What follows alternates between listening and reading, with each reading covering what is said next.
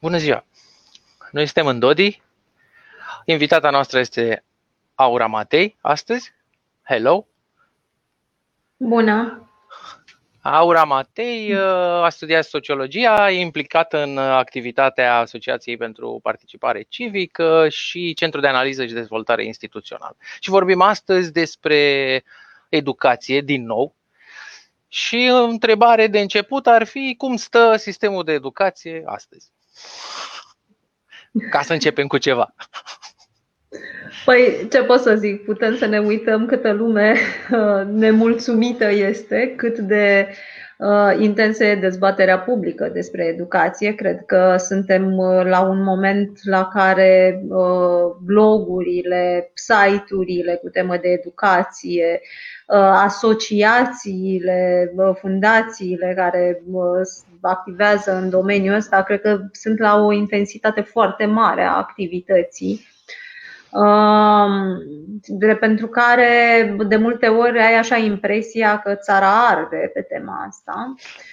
Uh, cred că nu, uh, și, pe de, și pe deasupra, uh, în momentul în care felul în care se întâmplă educația în școală a devenit sau învățarea în școală, învățământul, în care se întâmplă învățământul, că educație e posibil să însemne mult mai mult decât învățământ, Felul în care se întâmplă învățământul a devenit atât de vizibil părinților, odată ce s-au trezit cu el în casă, uh, prin minunata școală online uh, și cu profesorii în casă și cu apatia, de, ce, de cele mai multe ori apatia elevilor, văzând, uh, văzând o zi de zi și în direct, Uh, probabil că suntem la un moment așa de acumulări, de așteptări uh, înșelate de, de la diferitele reforme și niște semnale de îmbunătățire pe care le avusesem la un moment dat.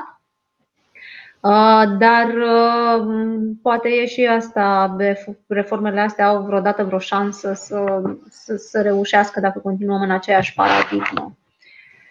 Crezi că pandemia, Crezi că pandemia a scos la iveală, că a făcut mai vizibile problemele sau uh, uh, Personal, cred că da. Personal, cred că părinții au văzut mai mult din ce se întâmplă la școală și cred că mai mulți părinți uh, au conștientizat uh, lucruri noi despre actul de predare, despre uh, felul în care profesorii fac uh, Uh, se organizează, despre reacțiile elevilor, pentru că nu-ți vezi doar uh, ceea ce îți povestește copilul tău și niște caiete, și, um, și nu-ți vezi doar propriul tău copil, uh, cum reacționează în fața școlii online, dar vezi foarte mult și cum se poartă ceilalți copii, ceilalți elevi din clasa copilului tău în timpul orelor online.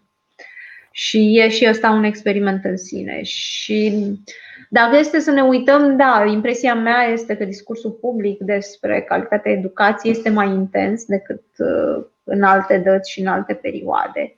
Și cred că un, uh, a, a funcționat uh, pandemia și așa ca un gaz aruncat pe foc, dar pe un foc care clar exista. Da. No, dacă e să ne uităm așa, uh, cred că te da. rog, Ami. Da. Uh, vreau să enumerăm uh, puțin uh, cam care au fost problemele pe care, nu numai pandemia, dar sistemul centralizat de învățământ le prezintă în general și nu numai în România. Să vorbim așa, peste tot în lume. Cum vezi tu că ar fi acest proces de învățământ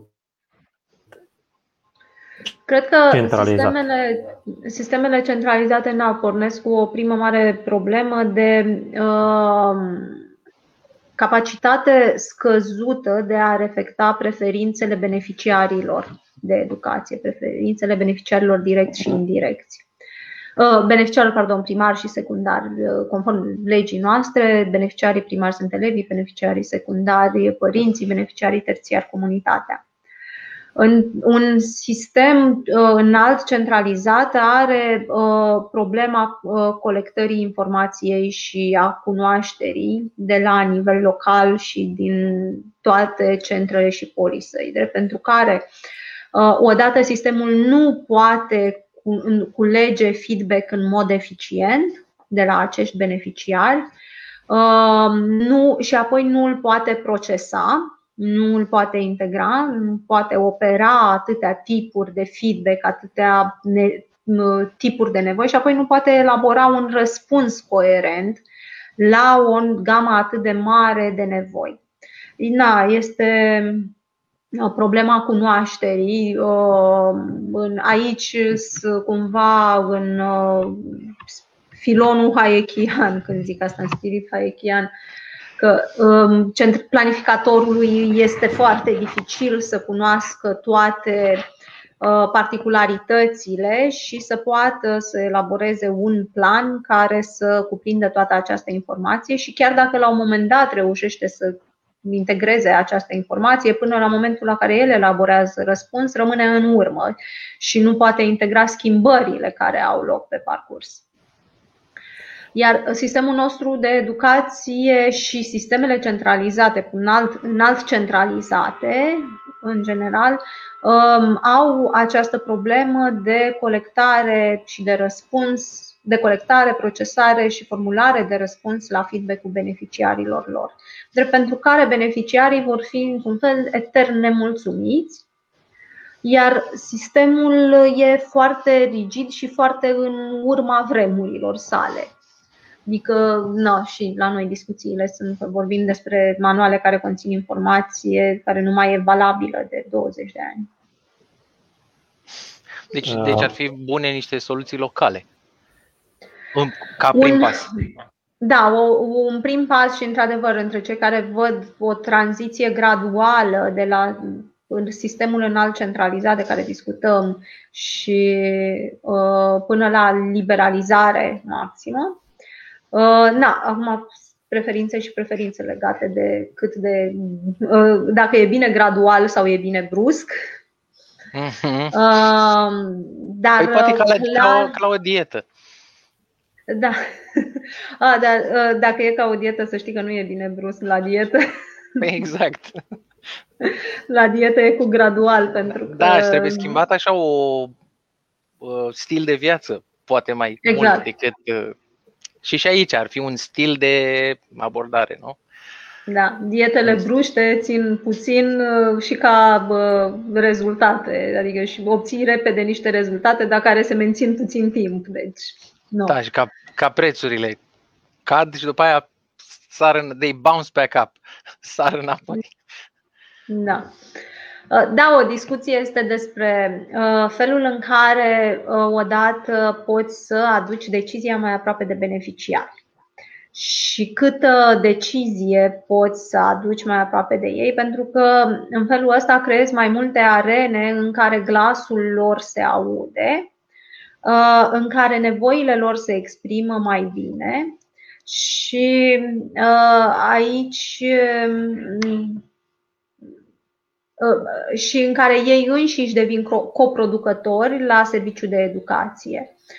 Uh, pentru că acest serviciu care vine de sus în jos, cu o grilă similară, cu aceeași grilă, presupunând că toți elevii au nevoie de fix același set de uh, cunoștințe și informații și deprinderi și abilități de bază, Uh,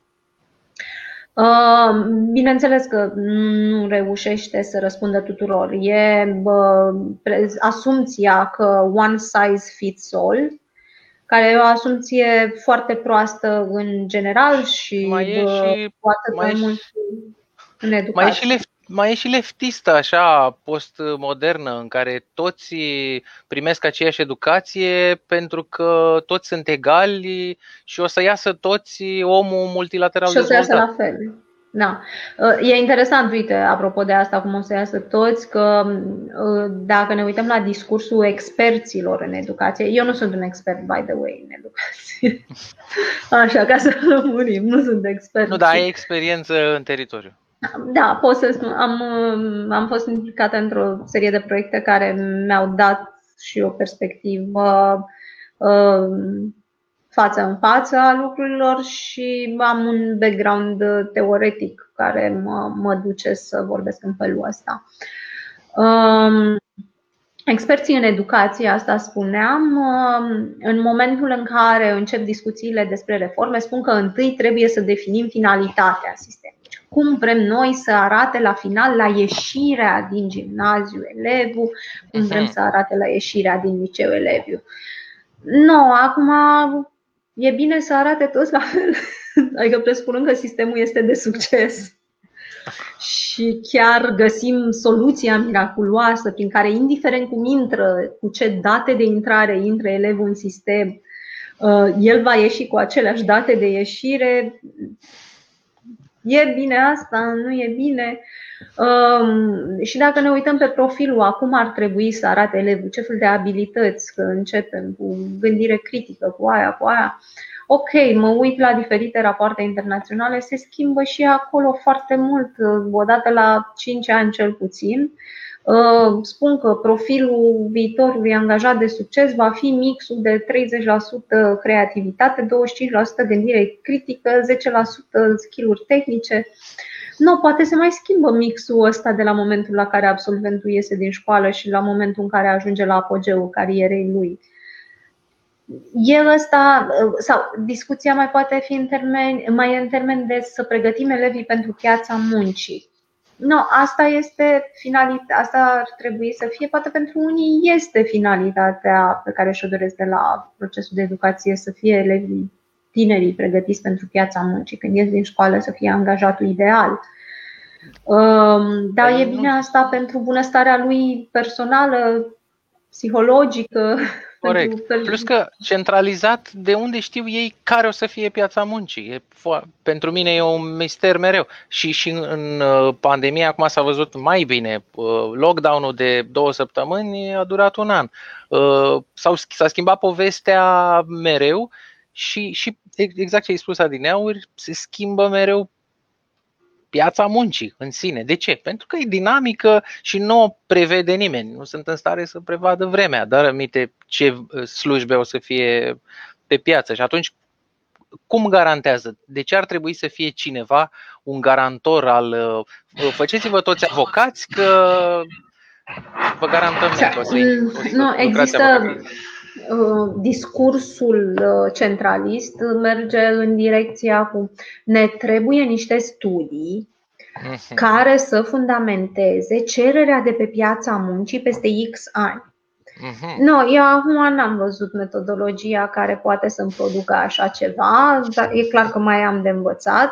Nu, nu prea mi-e clar, dar e clar că foarte mulți oameni au în felul ăsta destul de mult de treabă producând aceste studii capabile să ne spună exact câte cameriste și câți bă, ingineri în nu știu, Robotică, în whatever domeniu, ne vor trebui peste 10 și 15 ani. Unii oameni cred că pot să facă astfel de prognoze și cumva e o această permanentă învinovățire, a, că noi nu suntem capabili să facem aceste studii care să ne dea acest minunat uh-huh. rezultat și atunci mai dăm niște bani pentru ele, mai dăm niște bani pentru ele. Uh, dar poate că nu suntem capabili pentru că pur și simplu nu poți prognoza cu mare acuratețe așa ceva. Da, la că e o cunoaștere teritorială. Exact. Și acolo poate oamenii pleacă.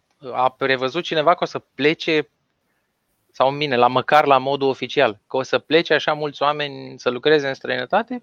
Da, unii au știut. Da, era da, pariul lor. Domenii? Exact. Da, în ce domenii? Dar în ce domenii pleacă? Din ce domenii pleacă? Uh, din care cohortă pleacă? Cu ce nivel de educație? Adică lucrurile astea contează foarte mult. Sunt aceste multe uh, nuanțe, de fapt nu multe nuanțe, ci uh, a specifica și a splitui, să mergi în profunzime și ca să poți să zici, domnule, o să avem deficit de 300 de electricieni în anul X. Nu. planificator cumva crede asta și uh, sunt uh, frecvente cazurile de failure ale de, de failure din ăsta de, de eșec uh, foarte violent și foarte vizibil al centralizării, uh, în afară de uh, cel de zi cu zi cu care ne-am obișnuit, meditațiile, spre exemplu. Na, Astea să zicem că le-am internalizat, de deci sunt aproape firești de acum. Nu mi se mai pare că e un eșec al sistemului. Da, de fapt, de fapt uh, ele ar fi un fel de piață neagră care ar fi piața corectă. Piața nu știu dacă liberă. e piața corectă, pentru că și asta e o piață artificial creată de nevoia de a da examene și certificări la anumite a, materii în anumiți ani. Da, da.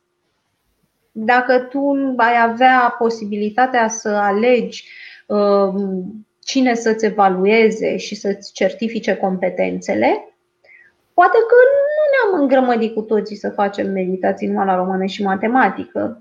Sau... Este cumva și o modă asta, pentru că o modă simțită de oameni în felul ăsta. Pentru că deja există certificări private pentru lucruri, dar oamenii nu le accesează. Ei vor să aibă mm, Nu știu dacă nu le accesează pentru că nu sunt la modă sau pentru că nu știu sau pentru că nu sunt suficient de recunoscute ele. Pentru că în momentul în care, nu știu, te duci și vrei să te angajezi la stat dacă te apucă nebunia uh, sau curajul, um, ți se cere sau lașitatea. Poftim? Sau lașitatea, că sau mai, lașitatea, mai, na. E mai, e mai stabil de obicei, cică. Depinde ce fel de job la stat cauți. Na, dacă te apucă curajul măreț și curajul reformist și vrei să te faci consilier de ministru reformist, te va întreba la încadrarea pe post ce diplomă ai tu. Și trebuie să ai o diplomă din aia banală, standard, cum are toată lumea, nu diplome de să ne amintim de un ministru al educației, că avea el săracul o diplomă de bac uh, luată mai nu de aici, mai de dincolo, mai doi pași mai încolo și au contestat-o că n-ar fi, nu și-ar fi făcut de fapt studiile. Și tot, doar diploma aia era emisă tot de un uh, uh planificator central, tot de stat. Dar nici ei nu se recunosc între ei. Ha-ha. Da, nu se, exact. Bine, aici e o altă problemă că um, e o altă acoladă în România, nu recunoaștem studiile de prin altă parte pentru că noi suntem buricul pământului și am descoperit uh, soluția perfectă. Serviciile noastre sunt nici medici de prin altă parte, nu, am, nu le-am recunoaște diplomele pentru că nu e așa, noi avem cei mai grozavi medici care profesează în România. Și rezultatele se văd. Da. Adică da, nu trebuie da, să vină un evaluator să arate care sunt rezultatele. Da. Mi se pare că aici la cu medicii, mi se pare că uh, sistemul uh, de învățământ actual are cea mai mare uh, rată de eșec, pentru că foarte mulți medici, după cum spuneai tu la început, există niște beneficiari și beneficiarii ăștia sunt uh, aici în România uh, și investești în educația lor, însă majoritatea celor care termină medicina în România uh, pleacă afară. Și atunci uh, acel uh, client terțiar, cum spuneai tu, uh-huh. de a beneficia de educație, comunitatea, nu, nu, nu beneficiază deloc. Ei, e comunitatea europeană. Ah, am înțeles, suntem. Okay. E și ea. Sava. Da, depinde din ce perspectivă. Bine, și uh, rămăsesem la o idee mai serioasă că cineva hotărăște ce e bine. Uh, care ar fi varianta? Cine ar trebui să hotărască ce e bine? Elevii, părinții, inspectoratele? Da, aici e, e o discuție tricky. Pentru, da, răspunsul uh, libertarian clasic ar trebui să fie că familia Um, respectiv elevul și tutorele lui legal, părintele sau tutorele lui legal. Um, o obiecție care se ridică și care cred că trebuie să îi formulăm uh, un răspuns uh, este ce faci în momentul în care familia nu are suficiente resurse să hotărască, să decidă. Resurse educaționale, resurse financiare, adică suficient, așa cum vă spuneam, să evaluez dacă copilul meu va studia corect sau optim sau va avea o experiență bună de învățare pentru științele naturii, pentru mine ar fi foarte greu. Asta mi-ar fi realmente dificil. Odată că nu e domeniul meu, științele naturii, nu știu, tehnic, conținutul, foarte bine am încercat să copiez cât am putut de mult de la colegii mei mai deștepți în liceu. Uh, și apoi că ar trebui să-mi aloc foarte mult timp să studiez metodele prin care s-ar putea uh, organiza un act de învățare bun pentru acest domeniu, preferabil să fie o abordare transdisciplinară, bineînțeles, așa, nu fizică, chimie separat, ci toate la un loc. Uh, și cred că asta e o problemă de resurse, atât la nivelul familiilor foarte educate, dar și la nivelul familiilor și mai ales la nivelul familiilor cu educație puțină. Adică, propriu zis asupra conținutului uh, ce și cum, este foarte greu uh, familia în sine să ofere un feedback foarte eficient. Și aș spune nu că nu trebuie să îl ofere, Uh, nu că trebuie să-i excludem de la Doamne păzește, uh, nu că trebuie să-i excludem de la a formula acest input către sistem, uh, ci clar varianta de ei a deveni coproducători este mult mai bună, în sensul în care poți să implici acele familii care au resurse într-un domeniu sau altul să intervină în actul de educație și să fie participanți la felul în care el este produs în comunitatea școala, clasa lor. Pentru că unii părinți poate chiar știu chimie. Poate chiar lucrează în domeniu a, și atunci a, pot să participe la asta. Dar că, spun că feedback-ul lor nu trebuie să fie singur și nu trebuie să fie exclusiv.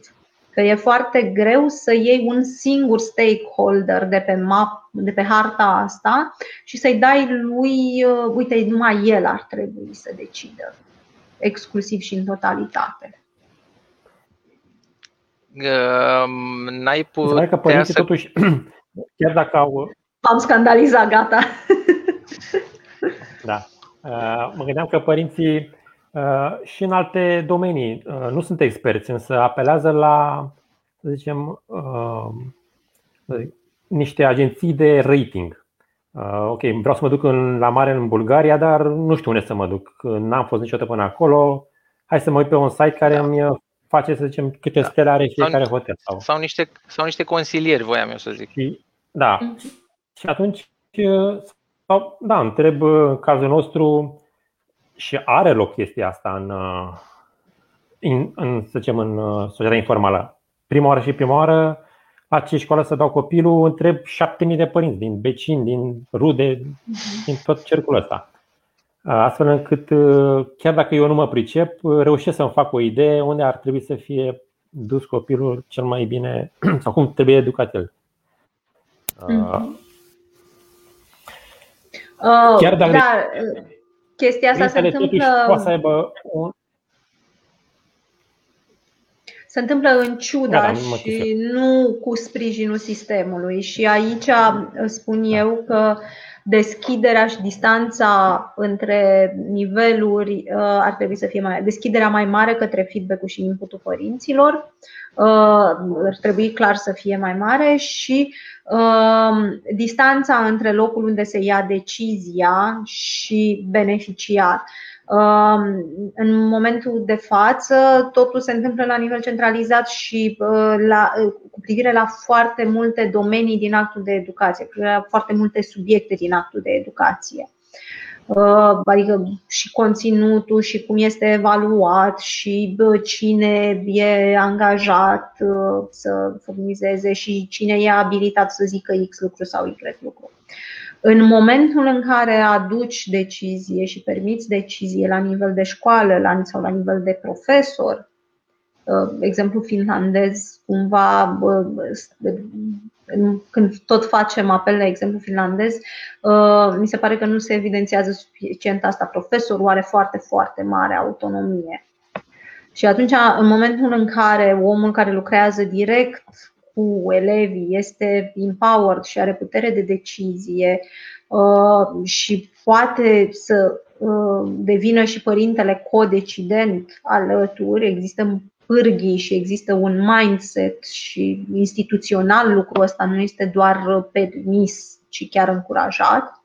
În momentul de față ne opunem uh, lucrului ăsta. Bineînțeles că poți să ai mult mai mult de părinți care discută între ei, părinți care schimbă know-how, schimbă experiențe, uh, părinți care se implică propriu în a crea contexte de învățare, consilieri, agenții uh, independente care devin suport pentru ei. Um, organizații de tot felul și asta bineînțeles că se întâmplă, se întâmplă mult mai mult în mediul urban unde există tone de opțiuni și părinții, da, decint într-una mixul de servicii de educație pe care îl accesează pentru copiii lor. Uh, dar asta se întâmplă mai ales în familiile afluente, uh, unde pot să hotărăsc că îl dau la not, teatru, uh, alerg copilul toată săptămâna prin oraș pentru diferite experiențe de învățare și formare. Dar inspectoratele școlare, când fac ele inspecțiile și, să zicem, fac o evaluare a fiecărei școli din zona lor de control, le fac și publice sau doar fac niște rapoarte către minister și rămâne chestia uh, internă? Inspectoratele școlare nu sunt uh, singurele responsabile de evaluare. Evaluarea școlilor și a calității actului de educație este făcută de Baracip. E uh, o agenție în subordinea Ministerului, oarecum mai autonomă, care folosește evaluatori independenți, care se duc în școli și monitorizează, evaluează. Plângerea tuturor la adresa Racipului este că, de fapt, este un proces înalt birocratizat și acei evaluatori au o grilă atât de strictă și restrictivă în care ei ajung de fapt să facă ticuri. Da, există la dosar documentul prin care se atestă că un act de educație de calitate s-ar întâmpla. Dar e, um, nu va sta nimeni la clasă să vadă și, sau să ia feedback peste patru ani de la absolvire la să vadă unde au ajuns copiii respectivi. Zic. Deci metodologia e înalt dezbătută și degeaba folosim evaluatori independenți care ne-ar putea da această impresie de, de știi, implicată a actorilor de pe piață mai mult dacă grila după care lucrează toți aceiași și cu la fel de multe constrângeri. Inspectoratul are un rol mai mare, mai degrabă în momentul în care face acele inspecții, în a stabili parcursul și a se pronunța asupra parcursului profesional al profesorilor. Uh, în sensul să acorde grade, să gradațiile, să avanseze în carieră profesorii, gradațiile de merit. Uh, în zona asta sunt, uh, sunt inspectoratele mai active, uh, alături de multe, multe atribuții, dar cumva acele inspecții la care, despre care povestim noi au mai degrabă legătură cu a stabili care profesorii au mai mulți bani. Mm-hmm. În final. Ok. Uh, școlile private am înțeles că există și la noi școli private, și în ciclu gimnazial, și la liceu. Uh, uh, totuși au o, să zicem, o, un grad mai mare de decizie în privința procesului de educare a copiilor sau uh, trebuie să respecte aceeași curriculum ca și celelalte școli din învățământul de stat? Uh, școlile private trebuie să respecte, uh, de fapt, au mai multe lucruri de respectat decât școlile publice. Asta e un lucru, mai ales pe partea de siguranță. Ei uh, trebuie să se supună unor rigori mai mari. Ok. Apoi, da, au un curriculum și același e impus la care trebuie să se raporteze. Anul școlar trebuie să aibă aceeași structură, clasele trebuie să aibă aceeași structură, de, de aceeași vârstă. Uh, singurele care uh, locuri unde chiar uh, se pot întâmpla lucrurile esențial mai diferite sunt alternativele educaționale recunoscute prin lege, cum e Waldorf, Montessori. Um, la fel, școlile private trebuie să aibă personalul calificat după niște aceleași grile stabilite de către minister. Nu poate opta sau poate opta în puțină măsură Uh, la a-și alege altfel uh, personalul care se ocupă de furnizarea propusă a serviciului.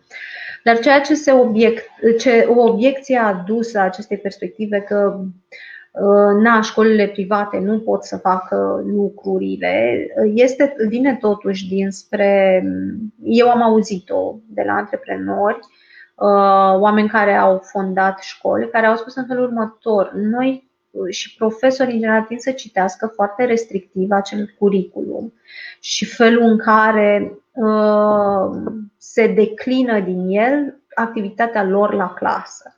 Și că este o proastă înțelegere că tu poți să faci lucrurile într-un singur fel și doar în ăla. Și că curriculumul ăla e așa un fel de dacă te-ai abătut doi pași, ți-a tăiat cineva piciorul Uh, dar aici este foarte mult discuția despre autonomia profesorilor și despre resursa umană din educație, în egală măsură, uh, nu numai despre cum acest curriculum este de sus în jos. Da, se de, într-un sistem cu autonomie mare a profesorilor, cum este cel finlandez, înțeleg că curriculumul are două pagini și atâta și este pur orientativ și profesorul declină din el activitățile de la clasă. Nu are o listă predefinită. Uh, există totuși școlile private, își pun amprenta și au filozofii diferite, fiecare își formulează un Weltanschauung diferit pe care îl vând profesorilor. Și aici, da, avem multe școli religioase în România, multe școli private cu o puternică componentă religioasă. Avem multe școli private din zona asta alternativelor educaționale. Um, și avem și multe școli private care formulează către clienții lor o, o ofertă de tipul la noi treci repede prin școală fără să-ți hărțuim elevul, fără să-ți hărțuim copilul și fără să te doară capul. Deci treci ușor. Acum fiecare, bineînțeles, din nou alege ce vrea. Okay. Uh, principala critică a acestui, acestor școli private este faptul că sunt scumpe. Uh, este o soluție școlile astea private pentru a. Mm, ce, cred că vrea să întrebe ceva. Nu știu masă Gabi? de copii. Uh, Gabi? A întrerupt? S-a întrerupt în timp ce Acum ziceai chestii. Trebuie să repeți toată întrebarea. Să zicem. Ok. Da, da, da. Uh, școlile private, uh, principala lor crit- principala critică asupra la adresa lor este că sunt scumpe și că nu oricine își permite să dea copilul la o școală privată. Uh, există totuși uh, o posibilitate ca sistemul privat să ofere uh, școli pentru întreaga masă de copii, de elevi? Um, să încep cu prima parte a întrebării. Școlile private sunt scumpe. Nu știu cum sunt. Asta pentru că nu știm cât costă învățământul de stat. Uh, pentru că noi nu luăm întreguri, toate costurile de funcționare a sistemului în calcul în momentul în care spunem costul pe elev. Și da, acum și școlile private pot beneficia de acest cost standard pe elev, dar el sub nicio formă nu cuprinde toate cheltuielile sistemului. Adică un elev nu consumă stând în sistemul public de educație, doar 3600 era la un moment dat, maxim 5300 uh, de lei pe an. și dacă impresia noastră este că școala de stat ne costă doar 5.000 de lei pe an de elev, e o impresie eronată. Și mai, singura... mai există și fondul clasei. Așa, nu mai spun, am stat odată cu și cu un părinte și am făcut o lungă listă de cheltuieli uh, adiționale ale sistemului gratuit. Uh, există fondul și clase, există after school-ul făcut de, de învățătoarea de la clasă, uh, la care te duci uneori mai forțat ca să nu-ți hărțuiască copilul la clasă. Uh, na, mecanisme, asta e o lungă discuție, dar uh, în afară de asta, ca să ai inspectorate școlare, alea te costă, alea nu sunt incluse în costul standard de elev, ca să ministru să aibă uh, salariu și consiliere, ăia costă, nu sunt gratuiți și nu fac voluntariat. Ăia nu sunt incluși în costul standard de elev, director de școală și tot așa. Uh, și acum, într-adevăr, este mult mai. E, mult, dar e o oportunitate și un ajutor pentru învățământul privat, faptul că pot și ei să primească uh, subvenția respectivă, costul standard de elev să urmeze, banii să urmeze elevul și în învățământul privat, dacă școala este acreditată, nu doar autorizată. Uh, deci, de la momentul la care devine ea acreditată. Um, și asta poate ajuta să mai scadă un pic presiunea pe părintele care ar dori să urmeze, să-și dea copilul la o școală privată. Uh, dar în momentul de față, unul din motivele pentru care costurile de producție a educației în regim, a învățământului în regim privat sunt atât de mari este și că rigorile la intrare sunt atât de mari și pentru că noi nu comparăm uh, uh, același tip de. Uh, comparăm mere cu pere, nu, nu punem pe același. Uh, și da, bineînțeles că dacă plătește altul, ți se pare că e mai ieftin. Uh, bineînțeles că dacă plătești de altul, plătești și tu, dar pentru foarte, foarte mulți ani, câte puțin, ți se pare că e mai ieftin. Uh, dar cred că ar trebui să știi știm întâi cu toții cât ne costă de fapt învățământul public și atunci având punând cu toții la un loc, dacă tot alegem să punem cu toții la un loc în această mișcare colectivă, uh, resursele ca să ne educăm colectiv după același tipar copii, să calculăm care sunt de fapt resursele și poate după aia am putea să vorbim și despre cum fiecare pe feliuța lui care îi revine din acest mare tort, de, din această găleată de resurse aruncate la un loc, uh, să decidă între mai multe alternative. Și dacă am reflecta în costul pe standard pe elev mai bine toate aceste cheltuieli, poate că și alternativele private ar putea să formuleze oferte pentru elevi cu posibilități mai mici.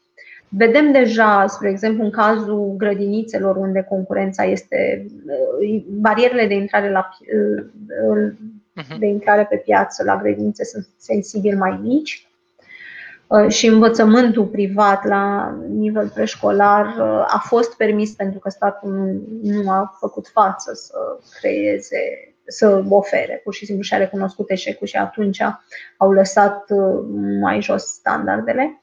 Acolo vedem că nu trebuie să fii uh, moștenitorul unei superaveri ca să îți dai copilul în regim privat, adică poți să vezi profilul părinților cu care apelează la servicii private, că nu este musai uh, de top 10% din orașul respectiv ci se duce și mai jos. Și da, nu o să existe privați care lăsați în pace să creeze, um, o să lase o dita mai, o să lase un dita mai bazinul de potențial clienți neaccesați. Așa cum uh, hipermarketurile nu au lăsat nealimentați uh, o groază de oameni săraci și au creat discountere, au creat tot felul de moduri de a aduce produse uh, da, private da, da, da, label da. și așa. Uh, în mod sigur, antreprenorii din care și e literally e plină țara asta de oameni care într-un fel sau altul produc servicii de educație. Ăștia dacă ar fi lăsați liberi, și uh, puse condiții mai mici la intrarea pe piață și suport mai mare, adică ție nu-ți dă ca antreprenor privat subvenția respectivă exact în primii ani când încerci și tu să te pui pe picioare și să pornești business-ul ăla, ci numai după yes. patru ani când de funcționare, 4-5 când îți, uh, ai prima, prima generație de absolvenți. Mm-hmm. Fix la început nu ești sprijinit, e contraintuitiv. Și în momentul ăla, toți oamenii ăștia care na, sunt și mult mai preocupați, oamenii din educație în general sunt preocupați de problemele de echitate, cu certitudine ar formula răspunsuri mai bune. Și sunt școli, sunt școli private organizate de fundații caritabile, um, fundații care își caută banii peste tot, nu știu, mă gândesc la Concordia, la uh, Ploiești. Uh-huh. Ploiești, cred că nu greșesc. Da, în Prahova, în Ploiești. Uh, care fix asta au făcut școală privată pentru copii defavorizați. Da, strâng bani din comunitate ca uh, să îi susțină pe acei copii, dar ei fix asta fac. Deci formule instituționale există aici. Uh, una dintre obiecțiile mele cele mai mari la sistemul actual Um, nu e că e doar centralizat, ci că nu permite formule alternative. Deci, un serviciu atât de complex pe cum este cel de educație um, are nevoie de, o, de a fi de a lăsa oamenii liberi să-i formuleze pachete de servicii care să adreseze nevoi diferite. Pentru că nevoile sunt teribil de diferite în funcție de mediu, de familie, de așteptări, de valorile familiei. Și atunci tu deja ai o bază. Din punctul de vedere, chiar cred că suntem norocoși. Eu am încredere în societatea asta civilă, care poate nu vă place că de multe ori e super leftistă, Um, dar care este super activă acolo pe metereze și există mulți, mulți oameni care într-un fel sau altul creează servicii de educație pentru copii și bogați și săraci de o potrivă. Că pot să am un, nu știu, ardor care uh, face debate-uri și uh, unde se duc în principal copiii super, super uh, cu super smart, care sunt așa în principal pentru că vin din familii cu un status socioeconomic crescut. Uh, da, sunt și alții care lucrează în state de n-ai auzit niciodată de ele și în afară de statul vecin n-am mai auzit nici nimeni altcineva de ei. Uh, și care, na, World Vision în uh, Gorj face pâine și mâine, ceva de genul ăsta se cheamă, așa, dau mâncare copiilor ca să stea la școală și să învețe mai mult. Și cum dau mâncare copiilor, inclusiv cu donații de la donatori individual, campanie făcută, dai 50 de lei pe lună, pentru mulți, mulți donatori individuali care dau recurent, donații recurente lunare. Și cred că dacă toți oamenii ăștia ar fi lăsați liberi să producă și mai multă educație, să producă nu doar educație, dar să producă și învățământ, uh, sunt convinsă că formule de școli private pentru săraci ar merge în foarte multe locuri și din România. Deci, uh, concurența. Da. Și diversitate instituțională, diversitate de aranjamente instituționale. Să lași oamenii nu doar într-o chestie care e pătrată, are FRS la și scrie pe ea școală, să învețe copiii să citească. Copiii pot învăța să citească în foarte multe feluri. Singurul lucru și în foarte multe locuri, învățați de către foarte multe, mulți oameni, nu numai despre niște oameni care se cheamă profesori și care au absolvit un modul psihopedagogic de două semestre la facultate și asta i-a făcut pe ei capabil să învețe pe copii să mânuiască un uh, instrument în laboratorul de chimie. Copiii aia pot să învețe în mult mai multe feluri și lucrul ăsta este valabil pentru o gamă mult mai mare de servicii. Să ne uităm la câte feluri de poliții pot exista, spre exemplu. Ai nevoie de servicii de securitate, pot să existe foarte multe aranjamente care pot varia de la foarte mult stat la foarte multă piață, dar și la actori privați care pun resurse în comun și acționează în comun spre a face un serviciu pentru ei înșiși. Aș face design serviciului respectiv pentru ei înșiși. Hmm. Gabi. Da, uh, ceea ce mă deranjează este ca și la sănătate. Uh, eu plătesc taxe pentru sistemul de învățământ uh, actual, iar dacă vreau să înscriu, să zicem, copilul sau să donez bani pentru serviciul de educație alternativă, fac ceva suplimentar, adică în plus nu, trebuie, nu mi se scade sau mi se deduce da. acest cost. Asta e, să zicem, o chestie care ar trebui, să zicem, prinsă într-o reformă a învățământului uh, la noi în uh, România. Uh, pe lângă asta. Meditațiile. Da. Da, da, da, exact. A, legat de meditații. Chiar scopul lor nu este de fapt să înveți copilul ceva. Am și eu un băiat care la anul să dea examenul de admitere de admite, de capacitate se cheamă acum, de clasa 8 mhm. și nu m-a interesat uh, să zicem, ca copilul să învețe română sau matematică bine, ci trebuie să învețe acele lucruri și acele uh, formule pe care trebuie să le aplice să ia o notă mare la examenul respectiv. Uh, pentru că acea, acea notă, cu acea notă pot eu să meargă după aceea un liceu care îmi convine mie. Deci, de asta fac mai meditații. Nu fac meditații uh, ca la academia privată, de exemplu. Bine, să știi, exact, că există și meditații pe care le fac oamenii când sunt deja în câmpul muncii și le trebuie ceva. Da, da, exact. Da, ales, în fine, separate. Uh, după aia, avem uh, acest învățământ, zicem, de liceu în care lucrurile încep să se diferențieze. Avem mai ales în ultimul timp, s-a făcut o, o mare tantam pe școlile profesionale. Mm. Domne, hai să mai învețe, că toți copiii vor să ajungă la facultate. Uh, sunt, totuși, cred eu, uh, niște încercări ale sistemului ăsta centralizat de a se reforma și a se adapta la uh, condițiile de piață. Ce zicea ora?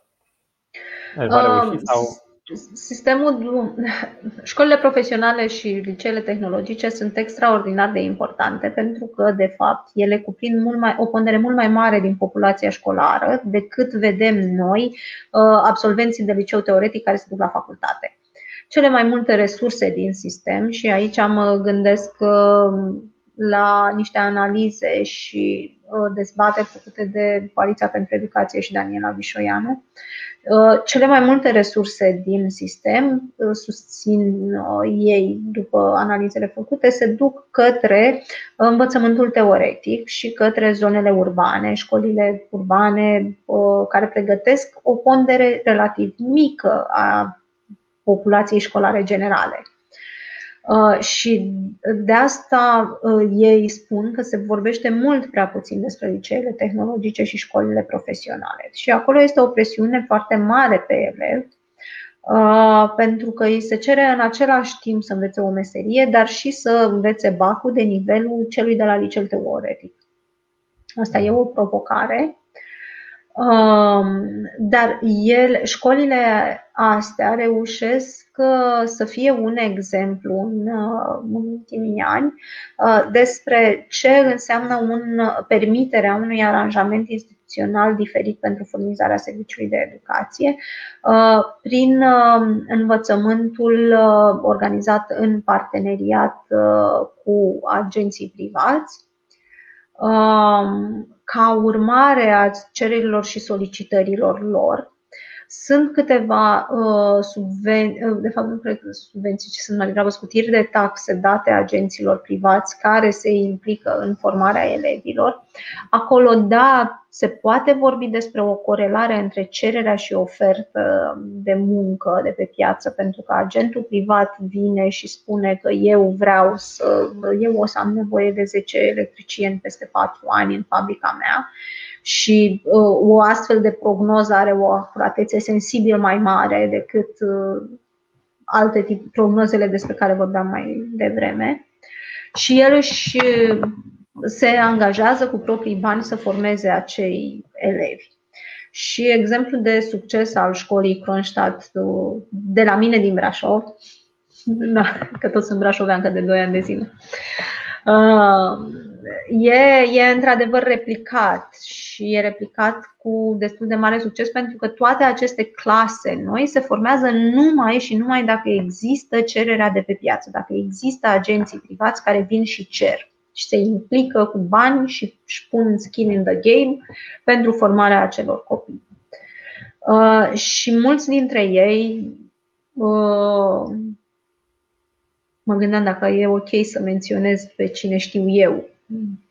E un proiect da. foarte mare, hai că merită pentru că e un proiect mare și frumos. Al celor de la Petrom, care nu doar că finanțează statul, clasele respective de copii și îi califică în domeniile de care au ei nevoie, dar s-au implicat în refacerea manualelor școlare pentru că se preda, vorbeau oamenii la școală despre o tehnologie care nu mai exista în fabrică. Uh-huh. Nu mai găseau, era outdated, așa, uh, dar au un program uh, larg pentru tot ce înseamnă știu că e la modă, dar e și relevant pe, când ajunge copilul pe piața muncii, um, social skills sau soft skills ale elevilor și care, pe lângă lucrurile care pot să fie așa mai joculețe de lucru în echipă și nu știu ce, dar înseamnă mult și despre atitudine față de muncă, etică a muncii, comportamente prosociale în general. Mai ales când lucrez cu copii veniți din medii neprietenoase, unde nu au avut modele în jur uh, foarte ofertante, uh, unde violența domestică e uh, norma, uh, e banalizată, atunci când lucrezi cu copiii ăștia și le dai și lucrurile astea suplimentare, clar că duci într-o, într-o altă zonă și anime. Și da, ei, spre exemplu, fac mult mai mult decât învățământ și calificare și pregătire pentru piața muncii cu acei copii și fac lucrul ăsta de ani și constant. Și da, sunt niște privați care. Practic, nu mai sunt doar servicii seci de transfer de date, ci creează oameni. Personalități, da. Coerenți. Uh-huh. Se uită la ei ca oameni întregi cu, cu nevoi diverse. Da? Inclusiv consiliere psihologică, pentru că de multe ori e cazul, și ar fi dorit să dea consiliere psihologică și profesorilor dacă ei ar fi acceptat-o. Da. Mai dau coaching și, mă rog, sunt multe organizații care încearcă asta, coaching. Da, cu cine poți lucra și de principiu poți lucra tot cu oamenii care deja sunt pe un traseu și pe un drum și au niște intenții. Cu oamenii care chiar nu sunt chemați în sistem, nu poți lucra și uneori singur, șans, singura posibilitate ar fi să-i dai afară din sistem. Și apropo de cine ia decizia și, deci, și distanța, Degeaba avem un director de școală pus acolo să gândească un serviciu de educație pentru comunitatea lui, dacă directorul ăla de școală nu are posibilitatea de a spune absolut nimic despre echipa cu care lucrează.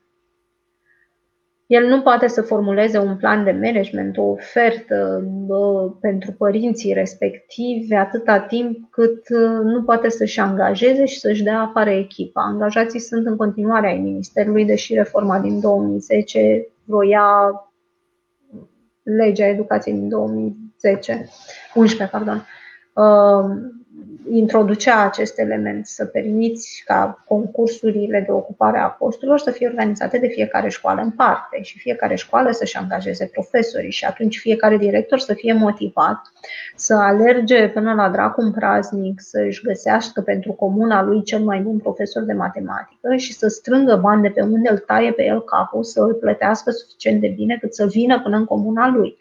Pentru că cei, de cei mai buni profesori. Nu avem nevoie la liceu din uh, Buricul Târgului uh, de copii afluenți, veniți din familii care aproape că nu au cum să rateze, să ieșuieze. Singura hmm. variantă e cu droguri și alte așa. Dar, în general, dacă vii dintr-un anumit tip de familie, nu ai cum să o dai în bară. Esențial și teribil. Ok.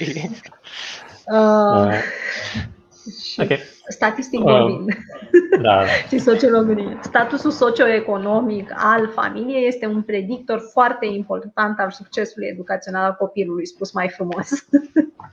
Da, asta doar statistic. Nu e 100%. Băi, e... e și realitate. No, măsurăm, sperăm că măsurăm când măsurăm da. realitatea. Uite, o întrebare da. este dacă uh, știi, dacă există deja uh, nu știu, asociații de părinți, grupuri, habar n-am, care să-și fi uh, făcut singuri pachete separate de educație. Să zic că noi nu știm uh, cum să evaluăm copiii și dacă e bine ce au învățat ei, ne luăm niște consilieri uh, și, nu știu, să-și fi făcut un fel de școală din bucăți. Există la Timișoara o școală privată înființată de o asociație de părinți, școala Babel cred că se cheamă. Uh-huh. La fel, oameni nemulțumiți de ce ar fi urmat. De fapt, foarte mulți fondatori de școli, din ăștia cu bună uh-huh. credință, sunt oameni care, cărora le-a fost prea atât de teamă să-și dea copilul la școala publică, încât au zis că înființează o școală. Deci au fost atât de speriați, ceea ce recunosc că mă sperie și pe mine și mai am puțin timp. Uh, după ce, după ce n-am dormit de atâtea nopți să-l dau la școala publică să mi-l strice, mi se pare da. teribil. Mi se pare așa un, o risipă de toate eforturile mele. Poate faci homeschooling cu el. Uh, da, e o discuție. Am zis, la un moment dat am zis că poate homeschooling ar fi de noi, dar nu am suficiente resurse de timp și să renunț la suficient de da. multe din lucrurile care sunt despre mine ca să pot să fac homeschooling. Dar varianta asta cum s-ar numi? Care nu, nu-l ții acasă să învețe, dar nu-l trimiți nici la o școală înregimentată. Da, practic, uh, există, are parte de educație, există, dar... Există un aranjament, apropo de diversitate de aranjamente uh-huh. instituționale, uh-huh. de feluri în care poți da.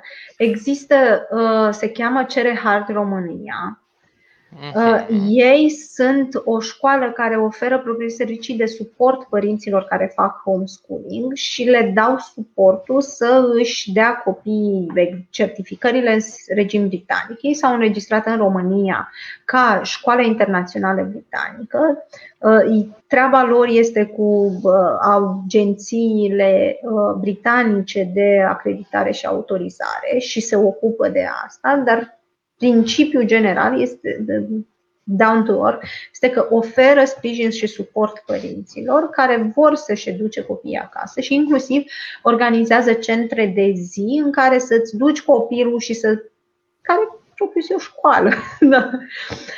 Um, se adună copiii acolo și sub supervizarea unui instructor urmează parcursul de care au nevoie și își bat capul cu toții împreună să creeze, în afară de asta că urmăresc pregătirea pentru examenele în cauză, să creeze învățare pentru copiilor.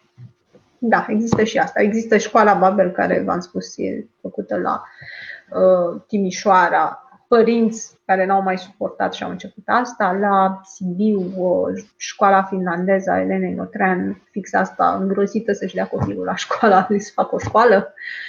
Da. se, se descurcă foarte da, bine. Acum, alternative, Waldorf. Școlile Waldorf alternative sunt uh, multe. Știu că au fost blocate la un moment dat și după aia li s-a permis din nou activitatea. Asta nu știu cum e cu blocate. Știu că um, Am, nu sunt nici am... multe, nici puține, nu știu. Nu știu. Na, în, uh, dar depinde acolo foarte mult dacă tu rezonezi cu filozofia respectivă. De fapt, la fiecare depinde. Că da, na, da, și mie unele da. școli private mi se pare că sunt prea uh, pop psychology-like. Uh-huh. E cu bunăstare și cu așa, well-being și așa, dar eu am o limită în chestia asta. E până la un punct. No. Și unele sunt foarte intuit.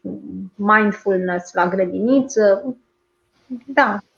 Ok, hai să, hai să vorbim despre un risc foarte mare pe care mulți nu vor să-l accepte în cazul unei societăți anarhocapitaliste. Avem piață liberă pe învățământ și învățământul nu mai este o obligație. Adică copilul nu mai trebuie să facă 10 clase cum e acum. Și este posibilitatea, este acest risc ca mulți părinți să, nu-și mai, să nu-și mai dea copiii la școală. Uh, cum, uh, ce am putea spune sau cum am putea răspunde unei astfel de, uh, să zicem, îngrijorări a multor oameni de acum? Uh, na, există argumentul că e bine să-ți dai copii, că e în interesul comunității să-și dea copiii la școală pentru ca să creeze o bază de valori comune, shared values, shared se pot, um, aceste shared values se pot uh, întâmpla și în și în alte, și în alte locuri, nu neapărat la școală. de mare consecvență. Pe de altă parte, pandemia ne-a arătat că nu știu cât de amatori sunt părinții să-și țină non-stop copiii acasă că săracii de bea așteptau să-i trimită undeva și acum cui folosește școala uh, e da, folosește și părinților să scape de, părinți, de copii de acasă. folosește comunității ca să aibă această bază comună, acest limbaj comun. Și există asumția asta pe care, na, uh, libertarienii sunt invitați să o să o challenge, să o provoace, că numai dacă se întâlnesc oamenii în școală, reușesc să nu-și dea în cap unul altuia sau reușesc să coopereze în, și să aibă atitudini mai puțin conflictuale. Dar oamenii au nevoie, copiii ar avea, dacă nu sunt trimiși la școală, ar avea nevoie să se întâlnească clar în alte cluburi, circunstanțe, da, da. Uh, cu o frecvență considerabilă. Jocuri, cooperări. Sigur, asta se întâmplă, să joacă pe stradă. Mă gândesc la chestii... Asta oricum se întâmplă. Deci singurele locuri da. în care asta nu se întâmplă sunt zonele cu acces căzut la resurse. Um, da, și acolo na, sunt tot felul de ONG-uri care încearcă să-și bată capul, să le convingă pe mame să-și strângă copiii la oaltă, la câte una, ca altele să se poată duce să muncească. Um, oricum, oricum se întâmplă uh, și oricum și școlile astea nu reușesc, au niște culturi atât de diferite, încât uh, ai zice că e tot învățământul de stat și că îi aducem pe copii ca să aibă aceste norme comune, dacă iei un liceu dintr-un urban mediu sau mic și îl compari cu un liceu dintr-un urban mare, un liceu central în urban mare, ăia numai shared values nu au. și ăia numai la fel nu arată, chiar dacă cu toții se duc la aceeași școală și fac aceeași curiculă, învață aceeași matematică. Nu arată. Se poate argumenta că sistemul ăsta centralizat tot nu atinge nici acest desiderat, pentru că atmosfera și ce comportamente sunt cultivate, permise, învățate într-un loc și altul sunt cu totul diferite. Vine unul cu, la liceu cu Nike și cu Adidas de sus până jos și unul vine cu șlapi. Da. Uh, sau, da, mă rog. Și unul vine proaspăt bătut și. Da, sau așa. Dar nu mai e în uh, mediul familial. Am înțeles că și în cadrul învățământului de stat uh, violența este destul de des întâlnită în în școlile sau mai, că chiar așa. mai ales, eu n-am auzit uh, cazuri de violență între, nu știu, elevi și profesori sau între uh, în uh, școlile private. Știrile toate sunt despre cum profesorii din școlile publice își bat elevii. Sau Uh, își iau și, bătaie și de elevii ele? între ei. Elevii între Și ei. elevii între ei, da. Da. Pentru că Da. într-o școală privată nu-ți permiți să lași lucrurile să o ia razna, trebuie să iei măsuri că te trezești cu toți clienții la poartă, cum ei pierdut în a doua zi, nu, nu-ți permiți luxuri de astea. Așa. Deci, deci ai un mecanism de control sănătos în privat, în care clienții pot să-și retragă oricând banii, pe când la stat se inventează tot felul de mecanisme de control, dar ăsta cel mai sănătos prin prețuri nu. Și ceea ce e cel mai trist este că, uite, atunci când vorbești de educație, spuneam, este și inevitabil să nu aduci tema echității. În... Toată lumea o aduce în discuție. Și um, învățământul, poate de asta și susținem învățământul uh, centralizat atât de mult, pentru că oamenii care au influență și resurse a, suportă foarte ușor costurile alternativelor, adică fie și au copilul și îl duc la privat, fie și au copilul îl trimit în Elveția la studiu, fie lasă, te duci tu acolo la școală doar cât să n-ai absențe foarte multe, că ți le motivezi eu cumva. Și tu de fapt în privat înveți X, Y, Z la meditații, plus îți urmezi tu cursul Cambridge pentru limbi străine și altceva și noi stabilim acest mix. Deci pentru oamenii care poate e și treaba asta. Oamenii care uh, trebuie să decidă descentralizarea asta nu sunt oamenii cei mai afectați de ea. Oamenii cei mai afectați de ea sunt oamenii care nu au resursele să plătească costurile exitului din sistem sau costurile întreținerii unui sistem paralel de servicii cu care să compenseze eșecul sistemului centralizat. Oamenii cei mai afectați de acest sistem centralizat sunt în fundul României, în sate și comune, unde au o singură școală, profundă. doar un profesor de matematică care poate învăța și pos- nicio posibilitate sau costuri foarte mari să se ducă ei la profesorul de matematică uh, din oraș, la 50 de kilometri distanță, sau un profesor care dă meditații la țară, cere mai mulți bani decât uh, meditațiile în oraș, Aia sunt oamenii care cu adevărat suportă costurile centralizării. Pentru că nu, nu au cum să iasă în sistem și ei primesc serviciile cele mai proaste de la cei mai slabi profesori din sistem.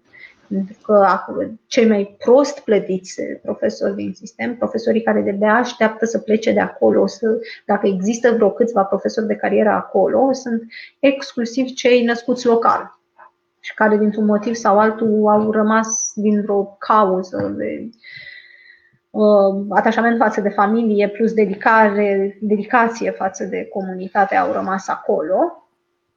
Dar uh, dacă este să vorbim de echitate, atunci ar trebui să vorbim tocmai cum această centralizare produce o inechitate cruntă. Uh, și faptul că nu lăsăm pe nimeni să mai vină în comuna aia să le ofere copiilor lor altceva sau nu recunoaștem că copilul pe ăla poate să învețe alfabetul și altfel decât în clădirea aia, uh, asta îi taie lui aripile. Și cu toții pierdem foarte, foarte mult talent. Există copii care ar avea un potențial, na, statistic vorbind, na, există potențial E imposibil ca între 100 de copii dintr-o comună să nu găsești 30 de copii sau X la sută care să poată să devină niște membri minunați ai comunităților. Yeah. Uh, da. Mai aveam o idee, dar am uitat. Aia, data viitoare. Uh, dacă vreți să încheiem. Eu nu mai am întrebări, da. Am, Uh, aș pune o întrebare. Și... Hmm. Da. Aș pune o întrebare scurtă, obraznică. Educația e o obligație sau e un drept? Uh, educația. Educația în sine nu are cum să fie un drept, pentru că no, sistemul, dacă pardon. Sistemul de educație sau învățământul. Învățământul. Asta e o foarte educația unui copil înseamnă mult mai mult decât mersul lui la școală și învățarea acelor materii școlare. Un copil de 10 nu este un copil educat. Nu e, nu e suficient să spun că un copil care are 10 este un copil educat. Uh, dacă e o obligație sau un drept. Um, sincer, uh, E, da, e un drept care a devenit o obligație. A fost formulat ca drept, dar este un drept cu forța. Ești, uh, ești obligat să-l accesezi, dar uh, în formula strictă în care ți se, ți-a stabilit ministerul că vrea să ți-l dea. Oamenii au mult mai mult și nevoie de mult mai mult de atâta Uh, și dovada că oamenii nu, se, nu simt că primesc uh, ceea ce li se cuvine, tocmai toate aceste multe nemulțumiri evoluă. Și nu, nici nu chiar dacă să zicem că am avea toate resursele din lume și toate formele instituționale din lume, educația este o chestie atât de personalizată și specifică fiecărei familii, încât e foarte greu să spui la un moment dat, da, domnule, uite, dreptul ăsta al meu a fost împlinit, a fost satisfăcut. Eu mi-am obținut dreptul la educație pentru că ce? Când îmi obțin dreptul la educație? Mi-am obținut dreptul eu, Aura, mi-am obținut dreptul la educație în momentul în care am uh, terminat bacul la cel mai bun liceu din orașul meu sau în momentul în care mi-am luat doctoratul la facultatea de stat cu toate parantezele și acoladele de rigoare. Adică când a fost dreptul meu la educație satisfăcut? Mi-e okay, greu da. să spun. E Mă foarte. Da. Eu zic Discuția de educație noi... ca drept e foarte. Da. Ridică foarte multe obiecții. E doar un serviciu, o chestie pe care nu e nici drept, nici obligație. Domne, aș vrea să fiu educat, dacă îmi vine mie dorința asta de a mă educa, mă duc și, sau să-mi educă copilul, mă duc și cumpăr acest serviciu de la cineva. Mm, nu e ceva care să fie. Adică așa ar trebui să fie. Nu că ne trece e. foamea și cu pâine albă, și cu franzelă albă, dar și cu integrală cu șapte semințe. Exact. Adică...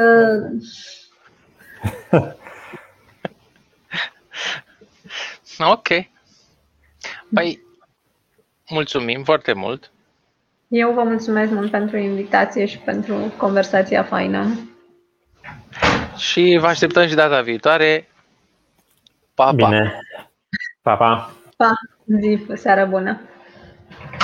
Și eu...